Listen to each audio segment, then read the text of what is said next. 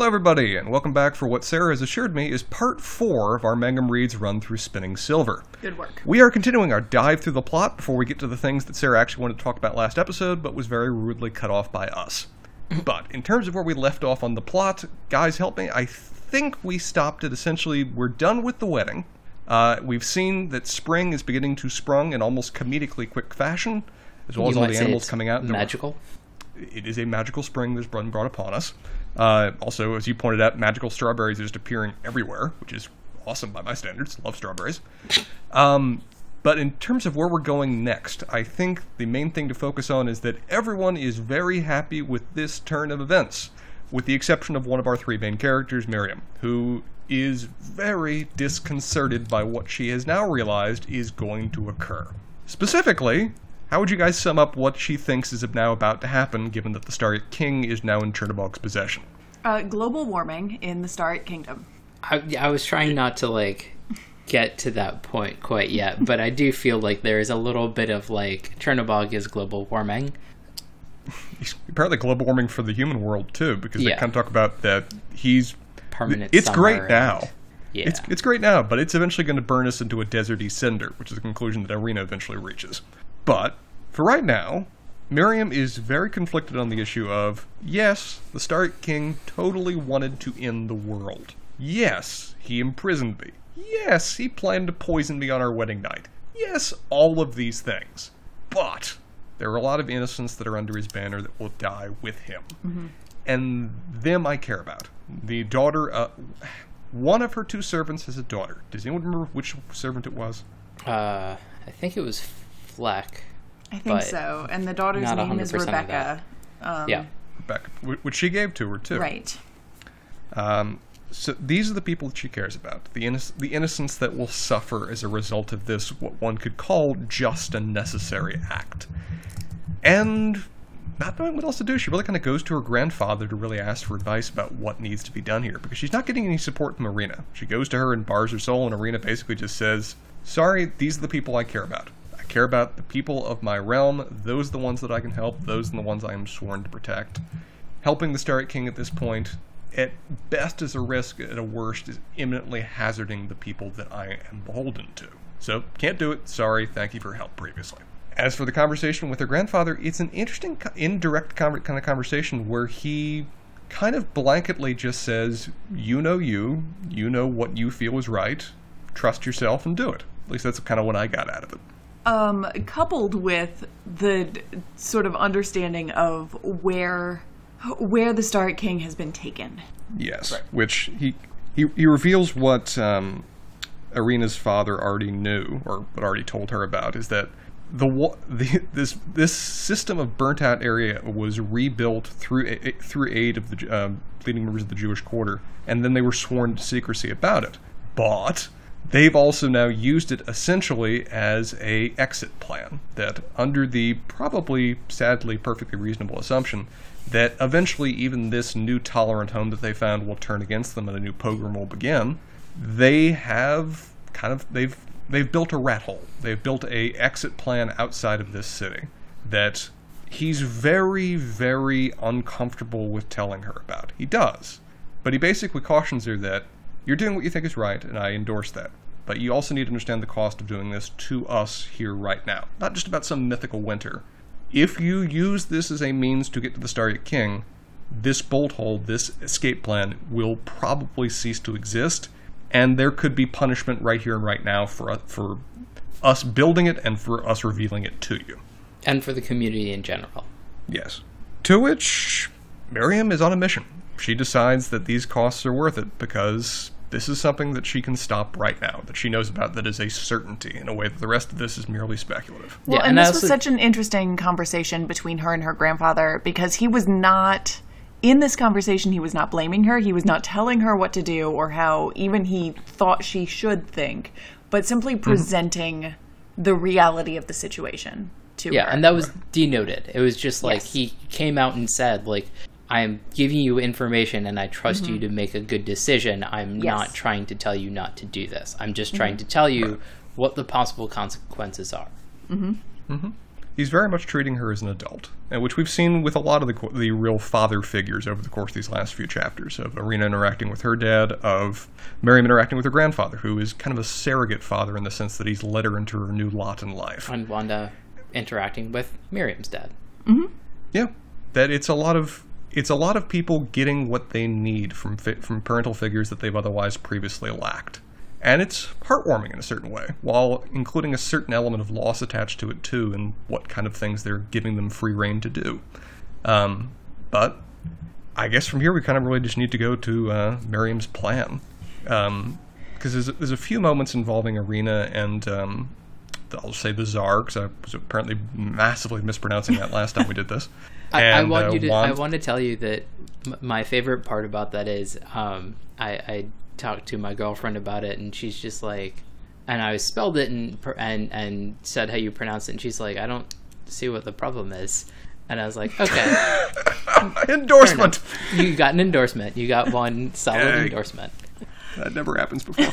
um, and Wanda is kind of plotting using her pardon letter to go home, but really most of the plot from here up until a certain a certain moment, a few chapters from now, is going to be centered around Miriam. I think. Yeah. Mm-hmm. And so Miriam's parents are now planning to go with Wanda and her brothers. Mm-hmm. Because yeah, it's true. Because not only does she give her the pardon, doesn't does, doesn't the czar also give her essentially a land holding? Yes. Essentially, free rein of like wherever they want to go, like in the forest or whatever, and some land that they want, and not be bothered. It's kind of a mm-hmm. like a whatever you can tame or put a fence around or cut the trees down from in a three year period, that's then yours. Right. I've, I've given you land rush rights. Kind of just like we've opened up mm-hmm. Oklahoma. Whoever, whenever you get there and it- develop, it is yours now. And to what, a person who has essentially been little more than a serf for all of her prior life, that is an incredible gift and an incredible future. And for Miriam's parents too, it is a it is a level of protection that they've never had before. They can make their own home and be mm-hmm. not under anyone's authority but their own. But yeah, Yeah, that's the decision that they make. And so the the plan is then um, as as Miriam comes to this decision that she is she is going after this the Staryk King um, to try try to figure out what to do with him or how to get him back to his kingdom to um, defeat the demon and all of that. Uh, but this is intimately related to the plan to go to the cabin in the woods for her parents and for Wanda, right? Right. Par- partly because Irina knows what Wanda wants to do, and they're Yes. very paranoid that they have to do this all kind of cloak and dagger style for fear, very justified fear, that the government is going to take steps to stop them from freeing the winter demon. Yes, so they Right. stock up, they get all of the things, um, And and, then- they take the cart.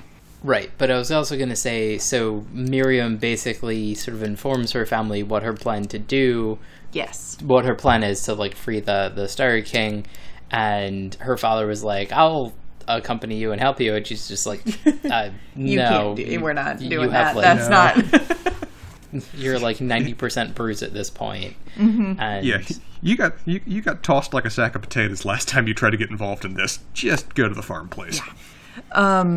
so we end up with um, Wanda's old, well, the older of the two brothers. Um, uh, Sergey, Sergey? yeah. yeah, Sergey basically being like, "I'm a big kid, I can help you." Which everybody consents to because you know he is a strapping he's a strapping individual that everyone cares a little bit less about, and so you know reasonable enough sacrifice to have on hand. I mean, just because he wants to hunt turkeys in your backyard doesn't mean you shouldn't trust him. Is this the visual we have for this guy now? I would, I would, I would have taken that kid on any sort of rescue mission that I was going on. though, though he, he's not going to be directly involved. His basic job is going to be to stand near the exit and be ready in case something happens. yes. Yeah. Which is a very much okay. We'll pretend you're useful kind of job. Right. Yeah. It, it seems almost like that this is just a token that's being offered to her parents about, don't worry, I'm not going alone. Sergey's coming with me. He's going in a way that I could totally die before he even knows what happens, but he's still there in spirit. Yeah. So this reminds me of um, when my mother was working at University of Maryland, which is uh, hospital, which is sort of located in the center of downtown Baltimore, in what is less and less interesting neighborhoods, but back then was a little bit more of an interesting neighborhood. Um, and it was like late evening, like early night, like it was it was dark out. Um, and I was gonna like help her move some desks or something, and my grandmother was just like, "I want to go with you to make sure you you're safe." And at this point, my grandmother was like, well into her 80s and probably closer to late 80s, and it was kind of like a, but why? Like, if we're gonna try and run away, like that, like you're not gonna be helpful there, and like you're a little old lady. But my mom was just like, "But- but what are you gonna? Okay, like sure. I'd like. There's no reason to have this argument, and why not? Mm-hmm.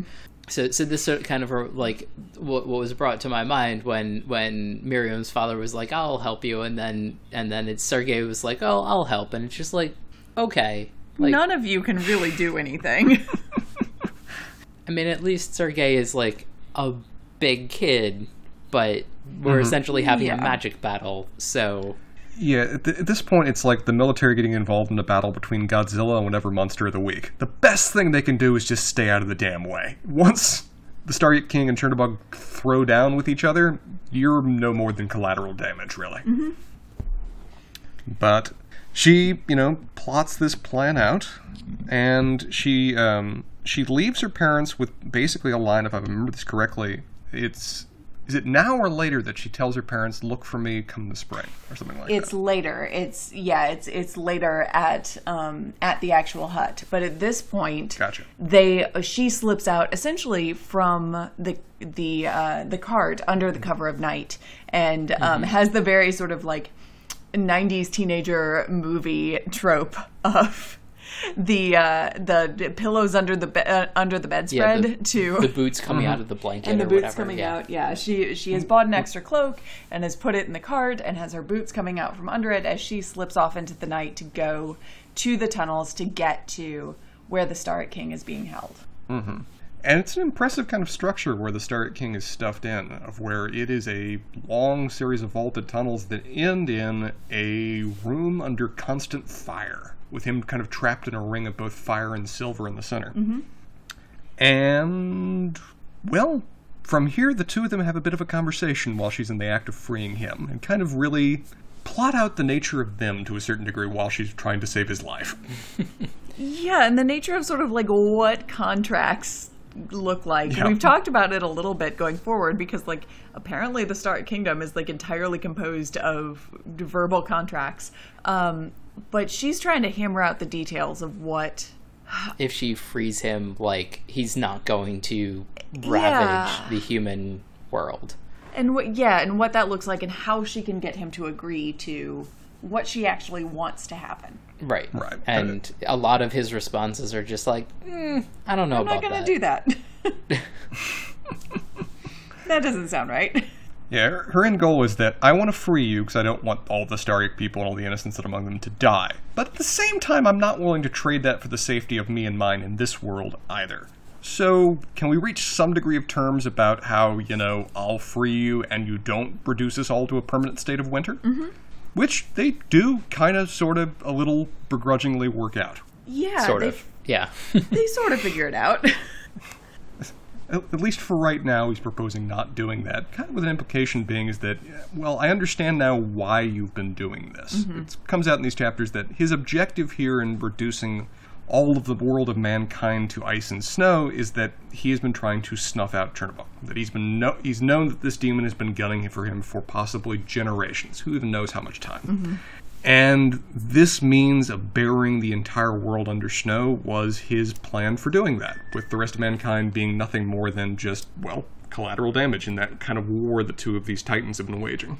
and we get a little bit of information about why he is so interested in turning the Staryk silver into gold.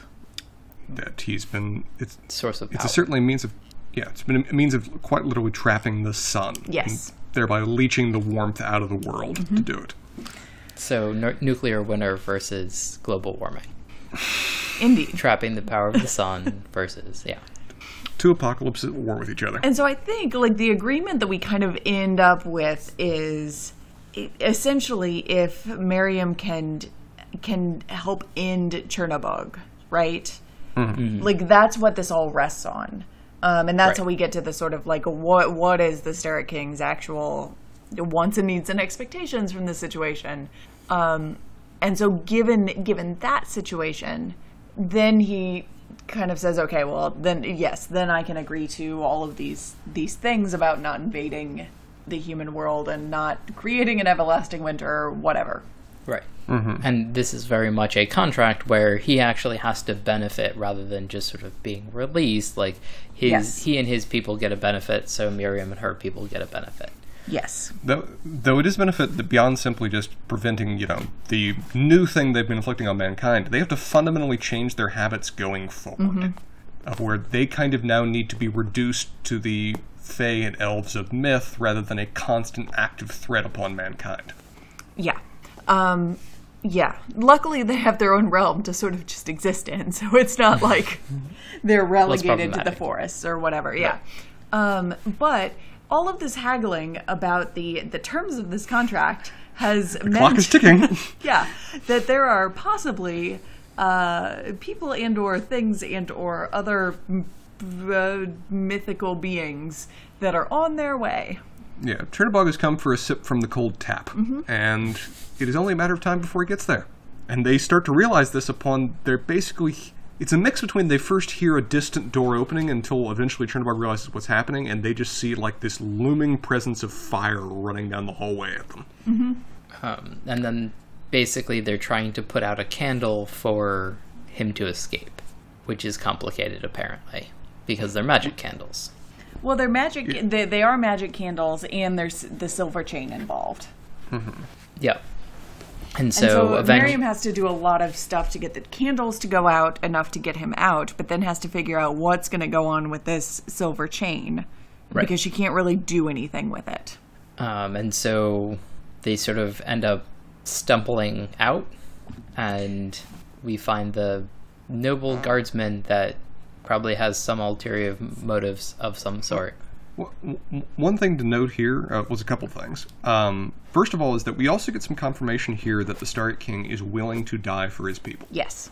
Yeah, Is that's that true. this is this is not just a measure of pride by which he's doing it. It's not just for his own feeling of dignity and honor, the way Miriam really kind of previously thought. When they think they can't get him out of the silver chain, when they can't get him out of this ring of fire, when Chernobog is rapidly charging down the hallway at them, he basically tells her, "Take the shovel and kill me now. He can devour me. That way, he can't devour my people through me. Do it. Do it right now." It doesn't prove necessary, but it's a very different side of his character that I don't think either us or Miriam really fully understood before. Mm-hmm. Is that yes, he is an all imperious lord. Yes, he is all jacked up on his own pride. But there's a level of duty. There's a level of duty that goes into his honor too. It's not entirely self-focused, I mean, so and yeah, that that's admirable. yeah, And Miriam they're certainly very- thinks so. Right. It, it's it's it, it's again. It, sh- it reflects that these guys are not. These guys don't really adhere to our black and white sense of morality. They are very blue and orange for how they work. It is different, but there is an understanding of honor and dedication to your people that is still there and can be appreciated across otherwise very different culture. Yeah, and so I guess there's sort of like this unspoken uh, assumption that, at least to an extent, that like the the rulers versus ruling uh, the subjects have the uh, consent of the subjects to be a ruler, and that's sort of part of like an overall contract that they seem to have with how the uh, lords versus and king versus subjects and and underlings work. Right. Uh, do you guys do you guys remember how exactly she's ultimately able to break the silver bindings? Because it's it's interesting, of where it's a use of magic that is outside of the Staryk Kingdom. Yeah, so she can't um she can't actually do anything to the the silver chain um itself, but what happens if you remember from our last episode um part of the way that they are able to actually bind the Starlight King is that they use I think it's Irina's um necklace, to loop the ends of the chains together. Um, and that's a little bit different than because that is actually Staryk silver and not just sort of regular run of the mill everyday um, Silver, silver. human Mortal silver. silver. yeah. um, Miriam is is able to turn it into gold. And she's able to do And that, that- in the in the human realm, which is different than anything else we've seen. Yeah. She is in the human realm. The Staryk King's magic is essentially gone, so it's not like he's creating a pocket dimension around them or anything. This mm-hmm. is her wielding magic on the mortal plane. And that's a big deal. We've not seen any indication previously that she could do that, or even have reason to believe she could do that. And it's another suggestion that she's becoming very magically powerful over the course of this story. Increasingly so in a way we probably don't get, or even the Staryk King doesn't get, as a result of her increasingly impossible accomplishments that she's pulling off. And it probably has something to do with him accepting her as a little bit more his equal uh, as a Lady of the Stark. But I think we'll that, get to yeah, that eventually. that's true. But it may, may also bleed into the level of sacrifice that he's willing to do here. Um, Yeah. Mhm. That he, he is submitting himself to die in protection of his people. He's taunting her essentially with it, of where you said you would protect the children. You said you would do it. Are you going to be a liar upon our deaths? She finds a way out, but he's very willing walking. He's very, very much willingly walking to the guillotine right now, which is an incredibly powerful gesture from a figure of this kind of power to do that. yes, But but as said, when they get out. yeah, when the when the necklace is turned into gold, he's no longer trapped by silver. Um, No. And he and he escapes, and it's a very interesting moment of where Chernobog shows up, Stark sees the Staryk King is free, and just turns tail and runs. He nopes right out of there.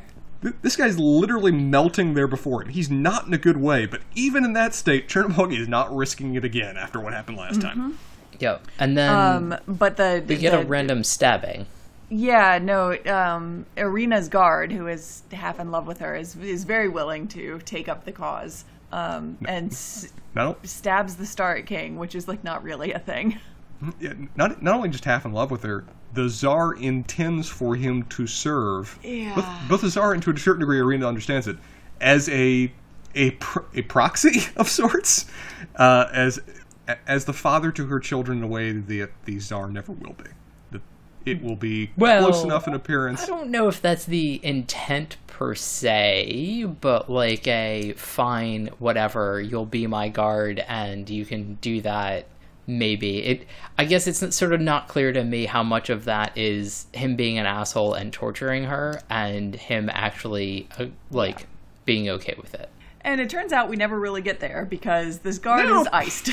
Yep. Yeah, the great hero of the story, who he's very much in this in, in standing in for the great hero of the story. Yeah. This this is very much a. Uh, if this were in a Terry Pratchett world, this is about on par with many things that happen in Terry Pratchett's world, where it's like this would be the main character in many other stories, and he has like half two half lines and immediately you know dies.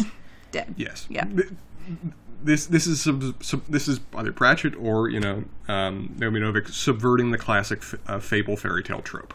And yeah, he dies very quickly. But the Staryk King's kind of messed up right now. It doesn't kill him, but he's like pinned to the ground. Yeah, Andy's sort of melting and getting over the magic flames took a lot out of him. So Miriam has to essentially sort of drag him out of this situation. I mean, they Right. they really Which- need to find a magic top hat for him. Indeed, if only, Yes. if only. the power of Frosty.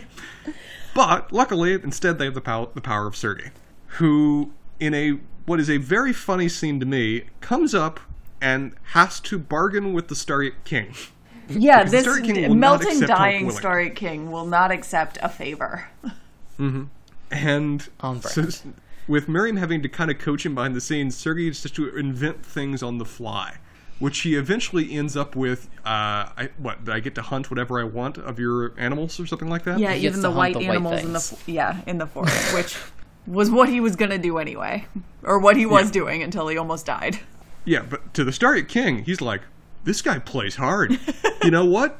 Kudos. I appreciate, you know, asshole, but yeah, that's the kind of thing I appreciate in individuals that they know how to drive a hard bargain. Yep. So he agrees because you know it's his life on the line. It would be disrespectful if he just did it for free right now. But they agree to carry him, and they're going to carry him to the cabin, essentially, right? Yep. Yeah, because Miriam starts to ask, "Well, can you make the the Staryk Road back into your kingdom?" And he, and the Staryk King says, "I can't do it underneath the green trees." And spring has sprung in all of um, in all of Vysnia. And so there's nowhere in the city or even in the surrounding area that he can he really has any power. Right. And I think they at this point kind of know slash realize that the cabin in the woods is a nexus point. Yeah, they certainly have to get there. And what hasn't come up previously before this point, but we should reference it because it has previously come up in the text. What we haven't discussed previously, but what has come up in the text, I think, by this point, is that Stepon got a gift from his mom. Yes. From his Yeah, mom. but From his it's mom a step tree. mom part, like we hate Stepon. We're talking about it. It's relevant from here. That's true. I will have things to say about this later.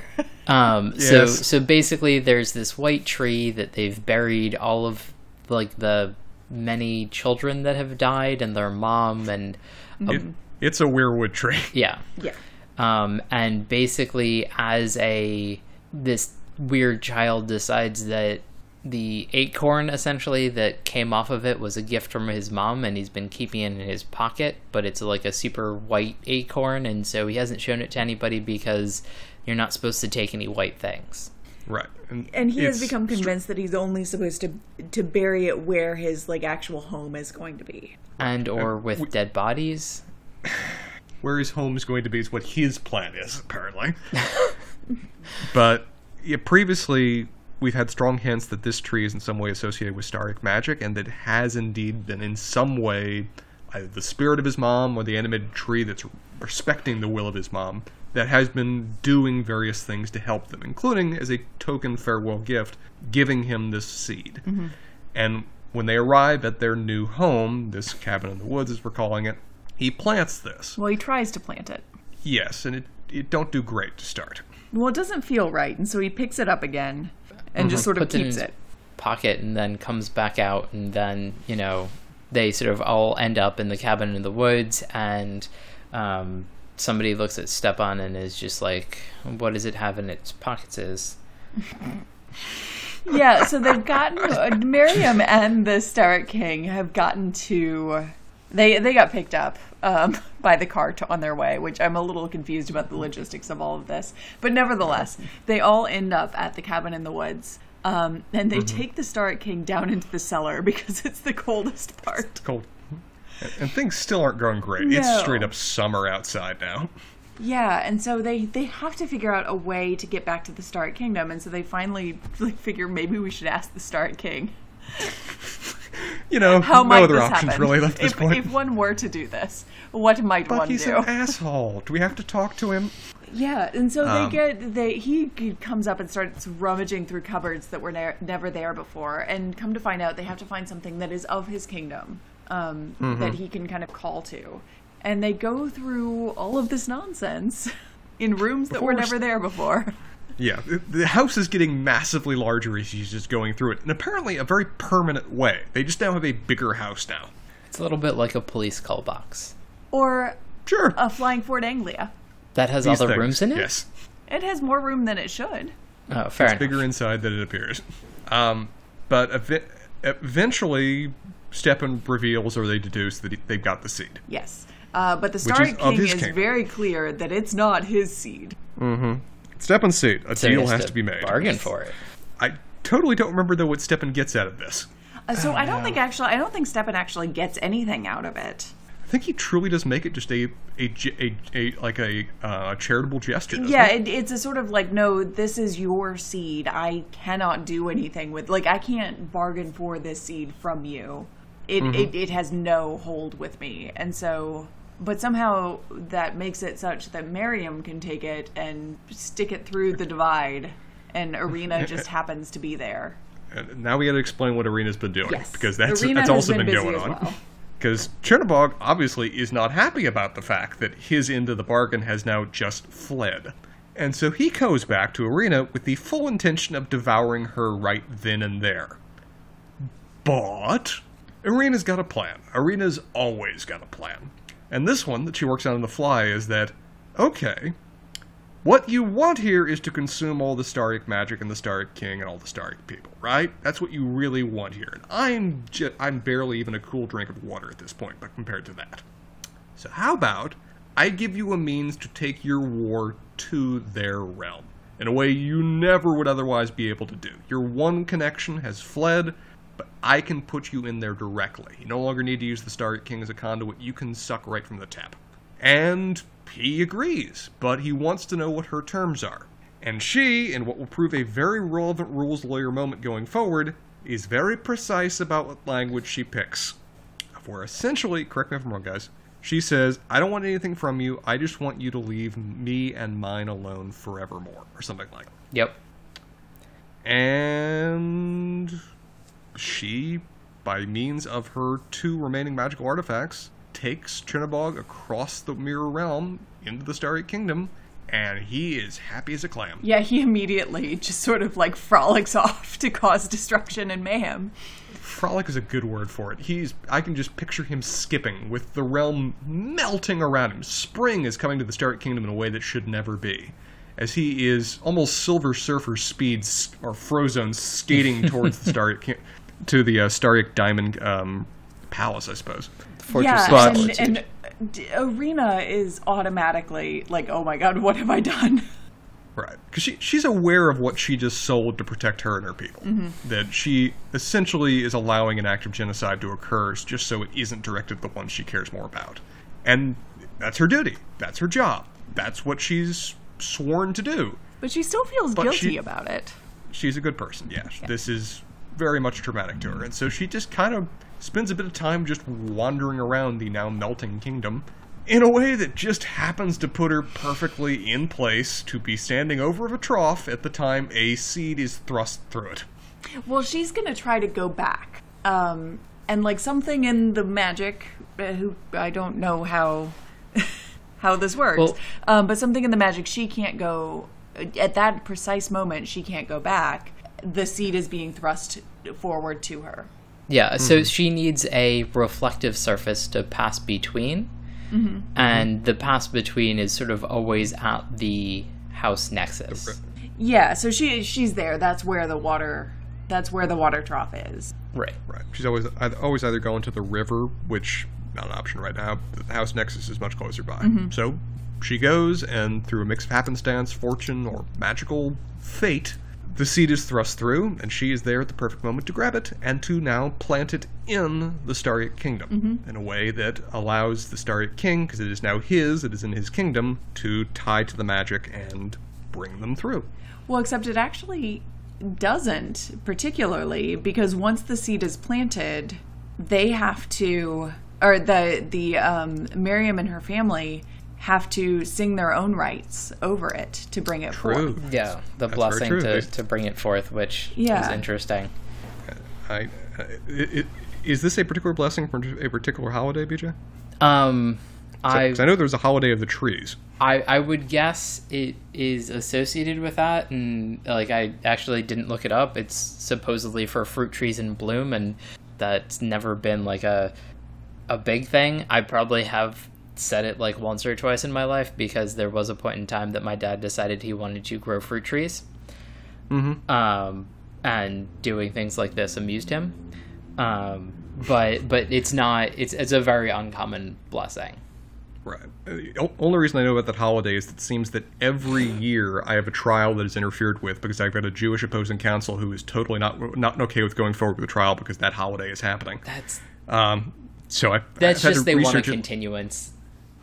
I know, but it's just one of those things of where it's South Florida. If he goes forward and say I have a holiday that I want to participate in, the judge is not going to ask questions. There's always going to be a continuance granted. I was gonna say, like, I'm surprised you don't have more judges that are just like, mm, no, It, I know it- what that It depends holiday on the judge.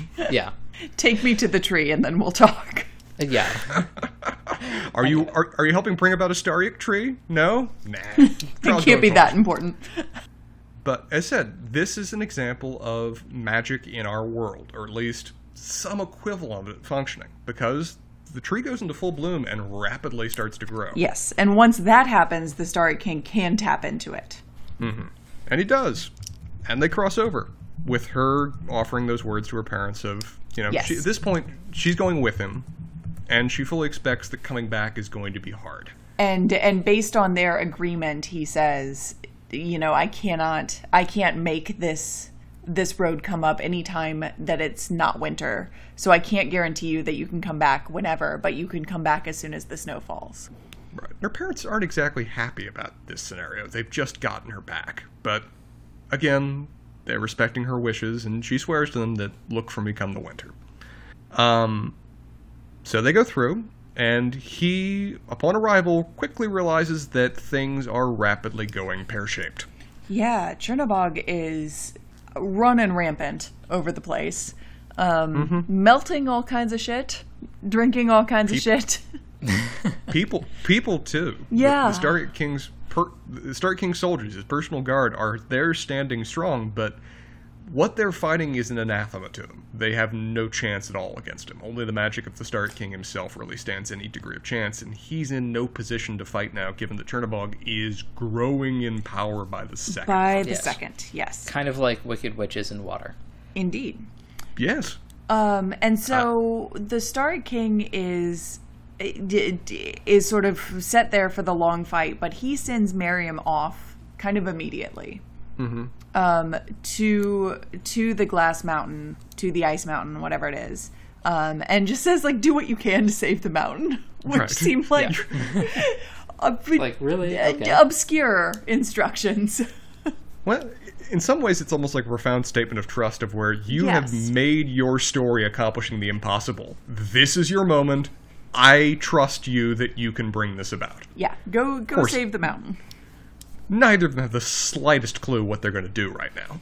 No, but, also she- she has like special magical powers. Like she has magical powers that are different maybe complementary but like in some ways more powerful than than the the Staryk King or at least mm-hmm. like in generating sources for his power kind of. Mm-hmm. Yeah, and she also has like new knowledge now about what gold actually means in the Staryk Kingdom, um, and what that might mean for Chernobog. Um, and so she she goes to the mountain. Um, And she meets her she old friends. to taunt. Yeah, Yeah. and then she starts to make a game of taunting Chernobog. yeah, and this is like a real fast sequence of events here. Oh yeah. Um, and part of what's going on with the mountain is that as the ice mountain is melting, all of the silver reserves are just kind of flowing into the river. right um, and presumably like i would guess it's kind of like the river is super hot and like it's kind of melting in if you were to make a movie out of this Yeah, I think Um, that's probably true. and then we Um, get something that's a little bit game of thronesy Yeah, so she is taunting she is taunting Chernobog to come up into the mountain and he he turns his um attention towards her and starts coming towards her and at the same time she can apparently now change all of the gold oh, all of the silver into gold with a single pass. Yep. And so as this stream of silver is flowing toward Chernobog, she basically says, uh, he's like, well, silver doesn't bother me. And she's like, yeah, but what about gold? And Yeah. turns it into gold as it kind of, uh, Sort of it flows crowns over him in him. gold. Yeah. Um Because the, because we've known previously that he cannot operate under the sun. yes. He only appears at night. Mm-hmm. The sun has a certain degree of power over him, in again classic demonology style. And so, when she's essentially turned the entire room of vaults of silver that um, her two servants and uh, chauffeur had stacked in the tunnels for later use, it is a nightmare to him. Yeah, and it like it literally melts him or knocks bits off of him as he is climbing the mountain, and those bits get kind of lodged in the mountain to hmm. heal it. She kind of se- she kind of seals the gap Yeah, essentially, she's the got hole the that has like been flowing flex forever seal nonsense going on. with molten gold, the ultimate high-end flex seal. yeah, But this succeeds not only in hopefully sealing the mountain and the bleed that was always happening in it forever, it also leads to Chernobog fleeing with his tail between his legs once again. yeah, and much like much smaller than he was. Although I'm not like super sure about how the size growth of what's going on with him actually happens or like where it goes. But but he he does flee pretty quickly. Um, and the Star Kingdom is not healed, but it's gonna be okay. Yeah, Yeah. It, it's starting to frost over again, and in what is Going through a very meaningful. phase. Yeah, what is very meaningful for Miryem is that the Staryk King and all of his lords and all of his soldiers bow before her and say, "Lady, though you choose a home in the sunlit world, you are a Staryk Queen indeed." He's previously indicated that he respects her in that manner, but now, having declared it in front of all of his people, there is no longer disputing her title and her rights.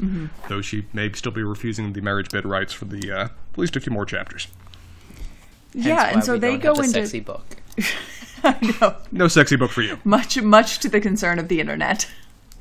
Um, but Chernobog flees back, and we get a scene with Irina. Yes, because he is coming through. Is he coming through the mirror? I think so. Yep.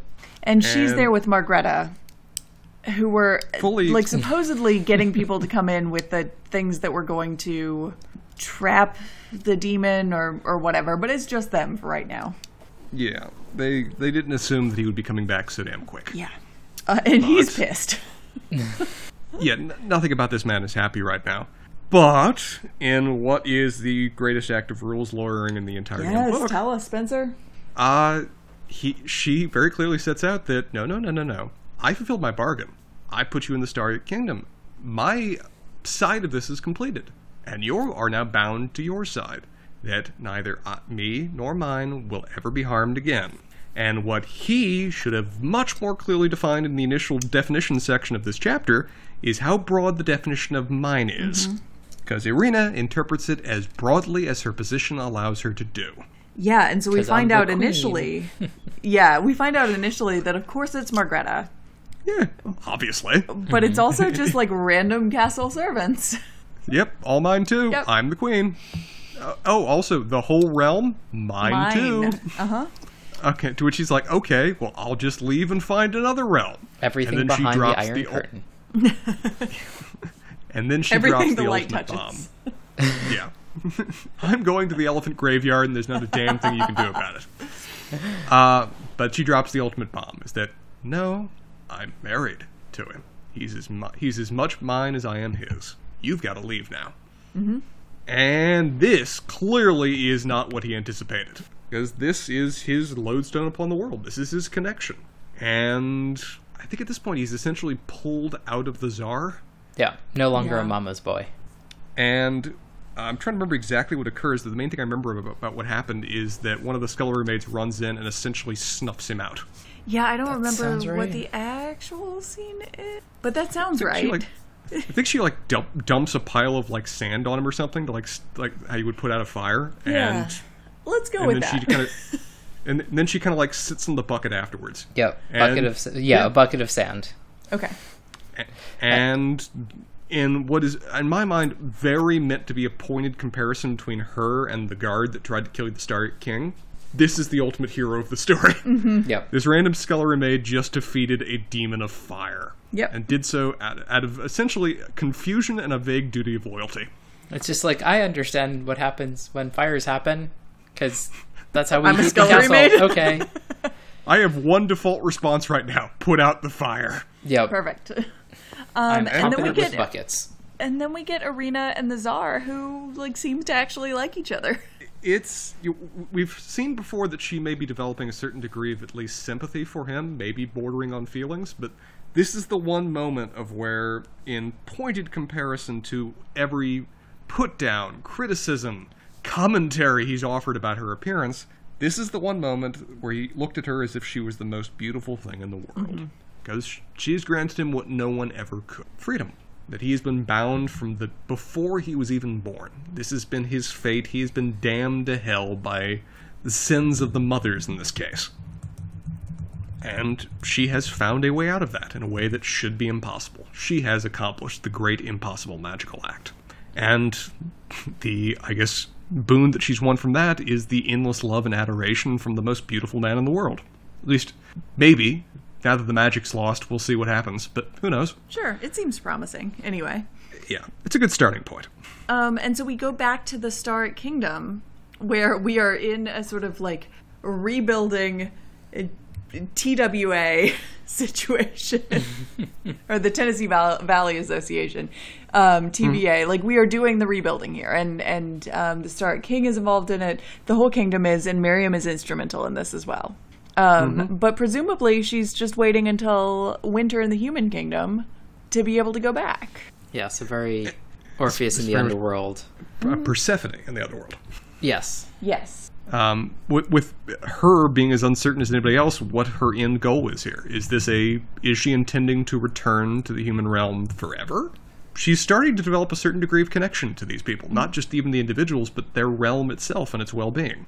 Maybe even a little bit in spite of herself, but no one really knows what decision she's going to make before it happens. Well, and the day comes when she is meant to go back, and really the whole kingdom shows up um, to serve as her guard or to see her off or, or whatever. A royal train. Yeah, and the the Staryk King takes her back um, over the Staryk Road to the house where her, her parents are living with Wanda, Wanda and Sergey and Stepon. Mm-hmm.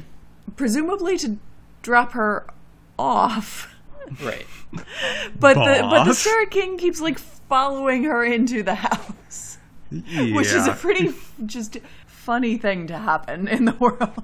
Yeah, she keeps on looking back, expecting that he's going to do the whole disappearing act. That you know, and then he was Like, gone. why are and you never still saw him here? again. What are you It's like- doing? Um, why are you Why are you coming into my house? And Are you waiting for like a post first date kiss? What do you expect is going to happen right now? well, I mean, sort of. yeah, he kind of is. You can And say so- he's a little old fashioned. Yeah, he Yeah. comes despite the fact they're like actually already married, more or less. Um, he comes in and and asks Miryem's parents permission to court her, mm-hmm. and Miryem Very- insists. You you think this is going to go a certain way, but the only way that I would ever accept anyone doing this is if you did it according to d- my, My family and my laws, and customs, customs. and and and, and, uh, and presumably fully expecting him to not agree to this because he's a mm-hmm. Right. he's a Staryk king, and he sort of like weirdly puppy dogs his way into this whole thing. Yeah. Yeah. It- it- From his, from his perspective, it's like, I proposed a contract, you proposed terms. It's like, okay, I can make this happen I'll now. You're going to have yeah. to teach me how. Well, Yeah. and so like that happens, and uh, there's a courtship of two weeks, and they get married. And in what is the resolution kind of moment of this whole thing is that she presides over a ceremony of where various people from their past have sent gifts, Mm-hmm. even though they haven't really attended in person. There probably wasn't much notice here, given it's a two sh- two week courtship. Sure. Yep. Um, but as a key part of the ceremony, they essentially uh, sign their wedding contract Yes, before her family, the rabbi, and whatever else. Which and is very fully funny. For, yeah, and for the first time ever, the Staryk King signs his name, but it is hers and hers alone, and so she'll never tell us what it is. Yes. Yeah. So the the contract that that Jews sign at their wedding is a divorce contract, which is why I find it very funny. Uh, it's, yeah. Did they have to get divorced before they got remarried, or was this just like a renewal of vows? Well, this is probably just like a religious wedding, and the other one was a civil Was a wedding. legal wedding? Yeah. gotcha. You've had your courthouse moment. We're doing this in reverse. Um, Yeah. But that's where we end up. That is that is the end of our story. Actually, not uncommon, Spencer. Not uncommon. Yeah, to do civil then then religious. Oh no. It, it, it definitely happens, but even the friends I know that have gone through it have usually viewed it as a not what they originally planned on kind of scenario. But everybody Yeah. does it their own way. States laws are very weird on certain things. Anyway, But Um, we have we, have eight finally minutes. finished the plot. Yes. Um, I think we And can do so a we can talk brief about discussion characters. of characters because we have we have done a lot of this as we've gone through. Um, Yeah. As I have refused to leave some of this alone. Sarah, we, we denied you last week the opportunity to talk about what you really wanted to talk about. Should we start it now and then continue it next episode? Um, so Yeah. what I really wanted to talk about was d- d- sort of methods of rewriting to only have kind of our three main female protagonists as point of view characters. right. Right. right and so like a lot of a lot of my outrageous one star reviews that i have been considering um, have uh, also been frustrated about the just random other pov characters that are kind of thrown in. Um, you know we talked a little bit about we talked a little bit about the czar last week which was what kind of got me on this whole rant that you very helpfully took me off of. Um, because It merits a rant. Well, because it, his point of view makes a little bit of sense in terms of the idea that you need to know you need to know more about the delineation between him as a person and the demon, right? And so knowing that background and knowing where those lines are actually set is interesting and necessary. I part of the point I was going to make last week or trying to make and maybe did make, I don't know. um, was that I think that there are other narrative ways to get at that and r- maintain the structure of the three female protagonist point of view um, sort of structure. Yeah. Uh, Some of them are kind of hokey, but you know, you could do it, and I think that there's merit to maintaining that structure. You could do some sort of found diary entries from the czar or w- whatever. Like I think that's that's possible. Um, I mean, we or did like- get the the flashback that Irina had. We could, and Sure. um, that's a Yeah, little bit of it. And, she had some insight into him as a kid. I And mean, she I, has the- her fl- she has her fly on the wall moments when she's looking in the mirror when he Yes. doesn't think he's being observed, Right. which gives you all kinds of options to see him at his most vulnerable and her to process and understand that. and I think that Which if she kind of does. this were like a Disney movie, you'd have like the he loses like some of the beauty that he had before and then like instead of having Mm-hmm. like a smirk he has a kind smile and you could just Yeah. essentially do it that way like you know she notices like how his demeanor changes Mm-hmm. and that comes along with the change in his looks and clothing and whatever else and then Yeah. like you don't really need the internal like well i can stop being an asshole because i don't have a devil in me Mm-hmm. kind of thing Yeah, so I, you know, I think that there are that there are modes to be able to signify that change and that um, sort of delineation without doing the third person. Although his, as we talked about, his third person, or I mean, his point of view, um, it didn't bother me as much. But I think we need to talk about our other point of view. Um, Well, well the we- we- sixth because The we have sixth. Magreta which no like eh whatever it's fine. Man, that doesn't annoy me. It's okay. I wouldn't have done it, but okay. i- is there any aspect of her point of view? Uh, we'll, we'll, we'll go get into Stepon more. Um, Yeah. Is there any aspect of Margaret's point of view that is at all plot necessary? I don't think any of it isn't really necessary to the plot. It all comes across as being pretty superfluous. Yeah, I mean, the only thing, and I'm trying to think through this as I talk about it, but like what I think that what she really does is she is the person who is in the witch's hut alone to kind of put forth a little bit more of an explanation of how where things are coming from and how they're they're transferring, which you wouldn't have necessarily seen if she weren't a point of view. Um, I also Right. think some of her background is is really interesting, but I don't know that I, I I think you're right, Spencer. I don't know that any of it is necessary to the plot. I think you could have gotten it other ways. i think It, it, it is a, kind of important in dealing with somebody else's view of Irina because we get that from Wanda uh, and Miryem, like Yeah. respectively. Yeah. Um, but we never get an outside view of Irina, which I, I think is very important for her character and making it a three dimensional character as opposed to a more two dimensional character. Yeah, that's probably agree- true. I agree it offers that value, but there's other ways you can do it. You don't have to be beholden to having this additional narrative. And it, she strikes me as the classic example of a character that if they ever adapted this to the screen, her point of view would be one of the first things that was cut. Because while it provides a useful degree of background in both this realm and this other character, it doesn't. It's not integral to the story or the plot. I think you can even say that Stepon's chapters are integral to the story of the plot in a way that hers aren't. I don't know about that. As much But- as, as as much as his are frustrating. So So let's I- go into his. I was gonna say like I think that you like it wouldn't matter that that she has a point of view because she doesn't have a point of view that is separate from either a main character or a main story point, and so like all of her point of view chapters essentially would or would be in a movie or TV like miniseries or whatever, but it would be like uh a 30 second scene, probably not even, of like, um, you know, flashes between like her doing embroidery and them appearing in in Wanda's, room. Yeah. Yeah, exactly. And Yeah. so Yeah. it'd still be there, but like it's not. It's a very hard thing to do when you're writing a book because like that needs to be actually said, and you need to have like a narrator dealing with it, as opposed to visually. Like it's it's way faster. Yeah, you can have those like brief signifiers. Yeah. Yeah. Okay. Anyway, But as for Stepon, nope. Just why? you got to you got to do it, BJ. You got to do it. Uh, I mean, he is plot relevant. No. He is he, he gives us the tr- the connection to the tree. He gives us the connection to the seed, and he gives us a perspective into Miryem's parents because they've been left behind, essentially. All of that could be covered by Wanda. Right. Yeah, that's the thing. I mean, you might have to sacrifice a little bit of a little bit of the interim of Miryem's parents, but I'm not sure that it matters that much um, to actually prog- to actually progressing the plot.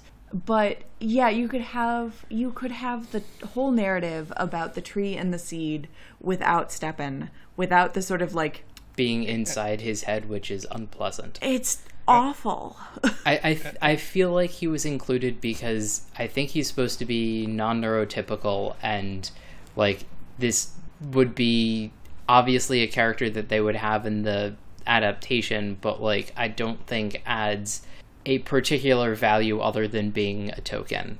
Kind of like the complaint about the Yeah. uh, homosexual relationship, which like wasn't unpleasant to me, but this kind of was. yeah. It's interesting too because I almost feel like his edition takes things away from Wanda's character. Of where, for the other two, ma- other two main perspectives, they have very much mirroring kind of situations of where they're only children. Uh, they have issues with their parents, either distance in their relationships because of decisions they're making in their life, or uh, a dead parent in the past. But those Wanda's yeah. cha- Sorry, Spencer, Wanda's chapters start that way. That she goes into, you know, the resentment she has with her siblings because her mom died. She goes into her connection with the tree. But then the moment Stepon becomes a point of view, none of that ever occurs again for Wanda. Mm-hmm. All of that leaves her character arc going forward. That- sorry, Sarah. Go, go ahead. I was interrupting you there. No, no, no, no. You're at that. That was absolutely the point that I was going to make. That the the real mirroring move would be allow to allow Wanda to be the character who has this connection with their dead mother, right? And who has this sort of power to b- elicit some sort of something from the Staryk realm and to bring that to the new home. And it's a it's weird to me that she's not that she's not that character.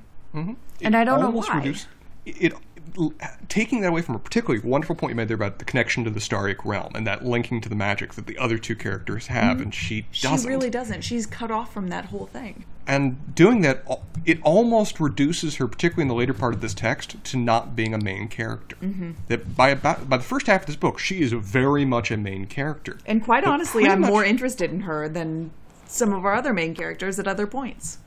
i'm with you but then pretty much from about the moment they go to the witch's hut she becomes very very secondary Mm-hmm. and i think that's because of Stepon's becoming a point of view thereafter and that's a loss. She's a very interesting character that has become diluted as a result of trying to shoehorn in who is otherwise an unnecessary character. And I think one of the easiest rewrites you could do to make Stepon entirely unnecessary is devise a scenario by which Miryem's parents go with Sergey and with Wanda to the hut. Which is not like out of the realm of possibility because they're already sort of exiled anyway. You could just speed up that narrative. They're already going to go to the hut in like 40 pages. Yeah. So what's the point of keeping them separate from it? They can remember just as well in the hut as they can on their own. Or not remember, as the case may be. Sure. Um, but yeah, BJ, I don't necessarily have any better conclusion than you why Stepon's put in here. Uh, I don't see his value, and as we've talked about before, he is a chore to read. You Yeah. can debate whether it's an authentic perspective into a child or not, but it doesn't make for pleasant reading going through it. No. And especially the wedding scene being from his perspective was so extremely frustrating. Um, because you have the really like the main crux of the plot that makes everything go forward from there, being told from a, a very unreliable point of view. And this is not a story that relies on unreliable narrators. Um, that's not how the plot progresses. and it could have been such fun with having Wanda be the perspective on that because she's had such this interesting view of Jewish culture previously and the magic associated with it. So having her insight into watching the wedding and interpreting the ceremonies and actually participating in a way that Stepon's not capable of doing, that would have been great. That would have been really interesting. And instead, we don't get any of that because Stepon's scared and conf- and confused and quite And, and literally it's loud, hiding under his want to He doesn't like the my noises. hands over my ears, and He's oh god, he's almost literally hiding under his mother's skirts Yes. throughout the entire scene, and so we don't get any of that. We instead get a series of yeah. It's I don't get it. I think you can justify the czar and um, the nursemaid. What's? Magreta. I'm always blanking. Magreta, yeah. Yeah. Because they offer at least interesting insights. Yes. They're interesting to read. They help add to our world building, even if they dilute some aspects of what's an interesting structure. Stepon just dilutes, period. Not good. Yeah. Not good. Um, so the other thing that I just found out is uh, this kind of similar, or, or sort of the other way around, uh, to one of our other short stories that we read, um, originated as a short story. oh, interesting. What part of Um, it was the short story? I don't know, and, and I was trying to find to see if I could get it, but there she wrote a short story called Spinning Silver that was in an anthology of reimagined fairy tales. Okay, interesting. and so I, I wonder if the uh, some of the like the storeroom scene or something like that was was what started it but like I don't um, I wish I knew and it, it it would be nice to find it and see like what what was it in originally No, that would that would be interesting. Maybe I will try to figure that out over the the coming week. Um, I mean, uh, you know, those were were were overtime at this point, but like those were my biggest things that I wanted to talk about about character. I mean, we talked a we have talked a lot about um, in our discussion of the plot. We've talked a lot about kind of other readers' gripes with our three main characters, which I think it is fair to say that none of us have those same those No. same concerns, um, and those seem really quite out of left field. Um, because we do have like three very distinguishable, interesting um, individual characters that we're dealing with. Yeah, and with their major concern about it not being sexy enough, I don't know about you guys, but if there was actually, you know, sexy material in here, I'd find it very uncomfortable given the positions our main characters are in. Yeah, it, it'd have to be a completely different book. Like I think there are ways that you like they could sort of do it, but like it would be much more trashy pulp romance. It would it would have to be because it would be the sort of like a weird power dynamic. Will they? Won't they? It, kind of Yeah. sexual tension scenes instead of some sort of like actual romantic intercourse or or anything like that. Like it just wouldn't work. Yeah, I mean, I think you could do a will they, won't they with uh, Miryem and the Staryk King. I could see there being like a a brief like the guard actually gets some. Um, That would have been nice for him before he was iced. yeah, Oh, he's dead. Don't worry, he got his. I mean, at, at least at that point, he, he would have something that wasn't blue. Oh boy. Um, and I mean, like, Oh. but I mean, then I think you have like other problems with Wanda because then you don't have a balancing of the the story, and it just like I don't know. It's and it would it, it- because at that point too, like this book was already really long with a lot of stuff going on in it. yeah. Um, I, mean, don't guess you think it's worth it of to the- like lengthen it to Yeah. just get some sexy stuff in there. I think you could have not lengthened it, and it could have been like a little bit of a bodice ripper, and that just Well, would have yeah, been but then that's a completely yeah different thing. I mean, it, it would be following kind of the same things that people criticize about the relationship developing in Beauty and the Beast. Yeah. About- these these are very much captive scenarios. These are rape of the Sabine women kind of moments you're putting you're trying to romantify. Yeah. You can't really do that. Mm-hmm. It, it, it does it, unless you, as you said, BJ, really rewrite this or make it a completely different subject material. It's just not going to work here. It, Yeah. The entire point of these women finding their position and their power, but and then ultimately making their decisions with respect to it. And you know, the sexy times is implied to occur now post book. There was a, an unnecessary epilogue, you could go into it then, but why? Yeah. Um. So what are we going to talk about next time, guys? Uh, I think the Um, world, the magic of the world, um, and I Mirroring- feel like, hmm? Mirroring character arcs could be fun too. Yeah, that'd be good. kind of reference a little bit here. and I feel Uh, like I should just talk a little bit about some of like the Jewish references that were strewn throughout the book that Yeah. aren't super obvious. Well, is it also fair to say, guys, that uh, other than what we talked about, which are not small things that we talked about, we just talked about like 25% of the book. But for the rest of it, I don't really see much that I would rewrite. I quite enjoyed it. I thought it was very successful. I think our main my main criticism here is that there wasn't more of it. Yeah. I I really I really enjoyed this book. Um. And I've now read it two and a half times. Yeah, Um, and I, I think it's really good. I find it. I think it's delightful. I think the writing is great. I think it is a a, a kind of rollicking book, and I'm d- confused about some of the uh, criticisms that it was too slow. I never I never found it slow. yeah. I, I I think that there are a couple of things that that can be problematic. One is um, she's a YA author, and so if you're kind of looking for this a similar uh, pace that like fantasy style YA books often have, Yeah. like you're just not going to get that in an adult book often. yeah, Um, you've got to then- do more, and it just is is going to be different.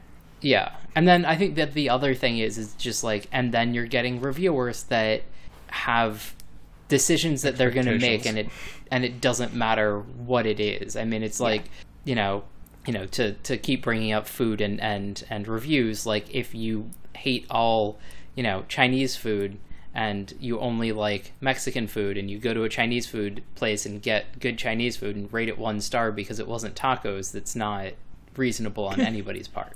Yeah. So Uh, BJ, there's a place next to me of where it's a mixed Mexican sushi joint. I'm gonna have to take you there next time you come down. Um, yeah, that that'll be interesting. Meg, uh, shall we uh, call it quits now for until next week? I think Yep, so. sounds And good. so, if our listeners are uh, looking for something and, and finding something completely different than what they were expecting, where might they go to find that content? Um, we have all of our content on mangumtalks.com. Um, we have this, uh, Mangum Reads. We have our podcast within a podcast, Pottering Around, um, which we are at some point in the very near future going to get into Prisoner of Azkaban. Um, and then there are a bunch of other podcasts, Mangum Talks TV, where I think they are about to start in on The Mandalorian, um, as well as Matter cur- of moments. currently uh, whiskey on the weekend which we are doing in our lockdown state um, as well as other random podcasts that come out on a release schedule that is interesting and with that have a good night y'all look forward to next time Bye, guys. This was fun.